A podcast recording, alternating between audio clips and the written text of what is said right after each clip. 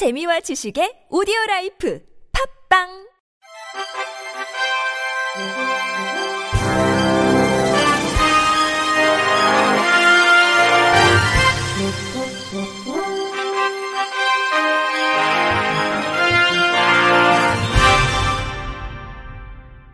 청취자 여러분 안녕하십니까? 칠월 이십구일 수요일 케이비아이씨 뉴스입니다.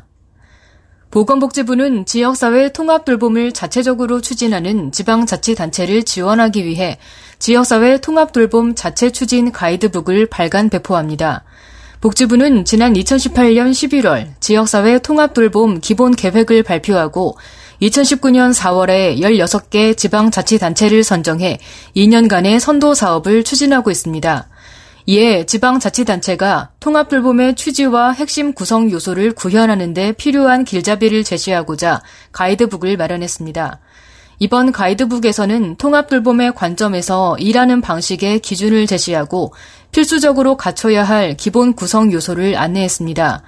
또한 선도사업 지방자치단체의 우수 프로그램을 소개하며 지역 케어회의 운영 지침, 통합돌봄 대상자 발굴과 효과적인 서비스 연계를 위한 욕구사정 도구를 수록했습니다. 가이드북은 보건복지부 누리집과 국민건강보험공단 누리집에서 내려받아 활용할 수 있도록 제공할 계획입니다.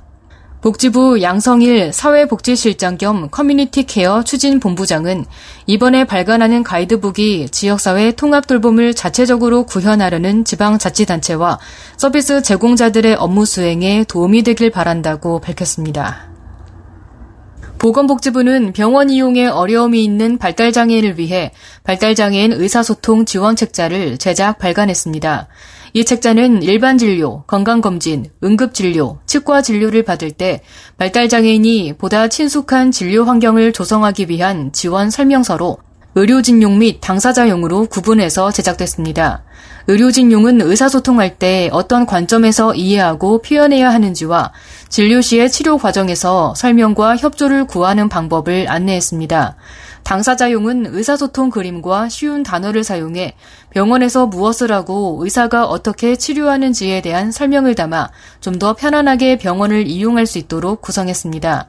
이번 책자는 국민들이 이용 가능한 공공저작물로 제작해 유관기관 누리집 등에 게시해 자유롭게 발간할 수 있도록 했습니다. 복지부 양성일 사회복지정책실장은 이번에 발간되는 책자가 발달장애인의 건강관리에 도움이 되길 바라며 지역사회에서 건강한 삶을 누릴 수 있도록 사회적 지원체계를 갖추는 노력도 계속하겠다고 밝혔습니다. 한국사회보장정보원이 그저께부터 청각 언어장애 고객 지원을 위해 수어 상담 서비스를 시작했습니다. 수어 상담이 필요한 고객이 평일 오전 아홉 시부터 오후 여섯 시에 공칠공 칠사오일 구사오일 번으로 전화하면 수어 전문 상담사가 다양한 상담 서비스를 제공합니다. 이외에도 정보원은 정보시스템 활용 지원을 위해 유튜브 라이브 교육을 진행하고 교육 시 청각 언어장애인을 위해 수어 통역 서비스를 제공하고 있습니다. 향후 상담 고객들의 편의성 제고를 위해 기존 전화 상담 외에 채팅 상담, 챗봇 상담 등 상담 채널을 확대해 나갈 예정입니다. 이미택 원장은 상담 방법을 다양화하고 상담의 질을 높여 고객들이 복지 서비스 이용에서 소외받지 않도록 지원하겠다고 밝혔습니다. 한국장애인단체 총연맹이 오는 팔월 칠일까지 장애인단체 실무자를 위한 맞춤교육 이천이십 업스쿨 회계 앤 노무 스페셜 특강 참여자를 선착순 모집합니다. 업스쿨은 한국장애인단체 총연맹이 장애인단체 실무자들의 업무 적응력 향상과 역량 강화를 목적으로 매년 실시하는 교육입니다. 이번 스페셜 특강은 각각 팔월 십삼일과 이십일 유튜브 실시간 라이브를 통해 진행되며 전국 장애인단체 실무자라면 누구나 수강할 수 있습니다. 수강생들은 교육 중 강사와의 실시간 질의응답을 통해 평소 해결하기 어려웠던 기관의 실무 고민을 해소할 수 있습니다. 팔월 십삼일 회계특강은 사례로 보는 장애인단체 회계 실무를 주제로 삼화회계법인의 최호윤 회계사가 강의를 맡습니다. 이어지는 팔월 이십일 노무특강은 이천이십년 개정된 노동법을 바탕으로 한 채용에서 퇴직까지 핵심 노무관리 실무를 주제로 노무법인 천지의 김정순 노무사가 진행합니다. 신청 접수는 카카오톡 채널 역량 강화 교육 업스쿨에서 친구 추가 후 가능하며 교육 정보 확인, 신청과 함께 카카오톡 일 대일 상담 창구도 운영 중입니다. 한국장애인 고용공단은 에스케이텔레콤과 함께 제일 회 아이씨티 장애인 보조공학기기 공모전을 개최합니다. 공모전 주제는 파이브지, 인공지능, 사물인터넷, 웨어러블 등 다양한 아이씨티 분야의 기술을 장애인의 직업생활에 도움이 되는 보조공학기기에 적용해 새로운 기기를 개발하는 것입니다. 이번 공모전은 국민 누구나 참여가 가능하며 팔월 십구일까지 공모전 홈페이지에 제안서를 제출하면 됩니다.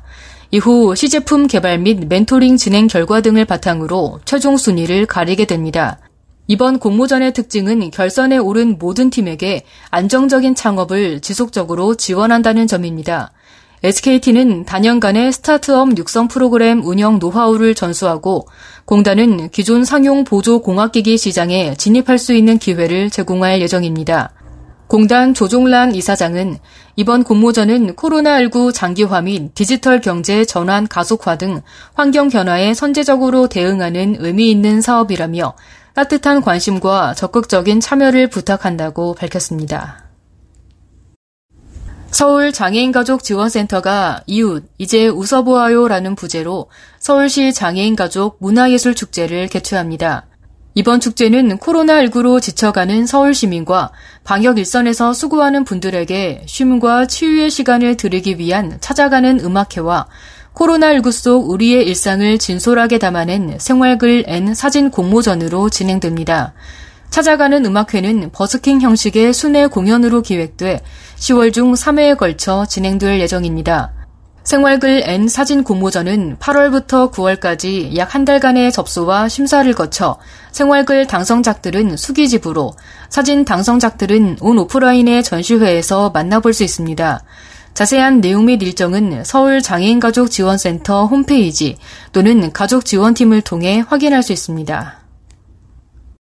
끝으로 날씨입니다. 내일 아침까지 중부지방을 중심으로 돌풍과 천둥, 번개를 동반한 시간당 삼십에서 육십 밀리미터의 국지성 호우가 오는 곳이 있겠습니다. 제주도는 폭염주의보가 내려지겠으며 열대야가 나타나는 곳이 있겠습니다. 기상청은 내일도 장마전선의 영향으로 전국이 대체로 흐리고 비가 오겠다면서 남부지방은 내일 오후까지 장맛비가 이어진 뒤 모레부터 끝나겠고 중부지방은 다음 주 초까지 길게 이어지겠다고 예보했습니다. 예상 강수량은 경기 남부, 충청도 오십에서 백 밀리미터, 서울, 경기 북부, 강원 중남부, 전북 북부, 경북 북부 삼십에서 팔십 밀리미터입니다. 강원 북부, 남부지방, 제주도 산지와 울릉도 독도, 서해 오 도는 오에서 오십 밀리미터의 강수량을 기록하겠습니다. 내일 아침 최저기온은 이십일도에서 이십사도, 낮 최고기온은 이십육도에서 삼십일도로 예상됩니다. 미세먼지는 전국에서 좋음 수준을 나타내겠습니다. 이상으로 칠월 이십구일 수요일 케이비아이씨 뉴스를 마칩니다. 지금까지 제작의 안재영, 진행의 홍가연이었습니다. 고맙습니다. 케이비아이씨